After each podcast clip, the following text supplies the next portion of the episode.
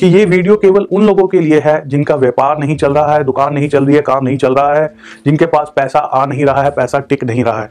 इस चीज़ को आप देख कर चलिए और आजकल तो देखने में आया है कि बहुत सारे जो लोग हैं, वो ओपन किचन बनाने लगे हैं।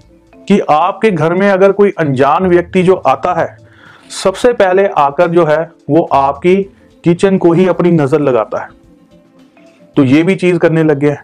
अब बहुत सारे लोग मुझसे ये कमेंट में ये पूछेंगे कि भाई साहब, दरवाज़ा तो अब हमने लगाया नहीं, अब हम क्या करें?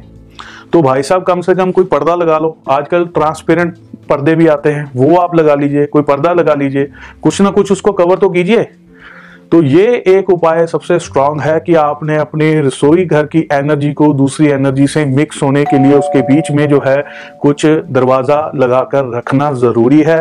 तो ये एक पहला उपाय करना है।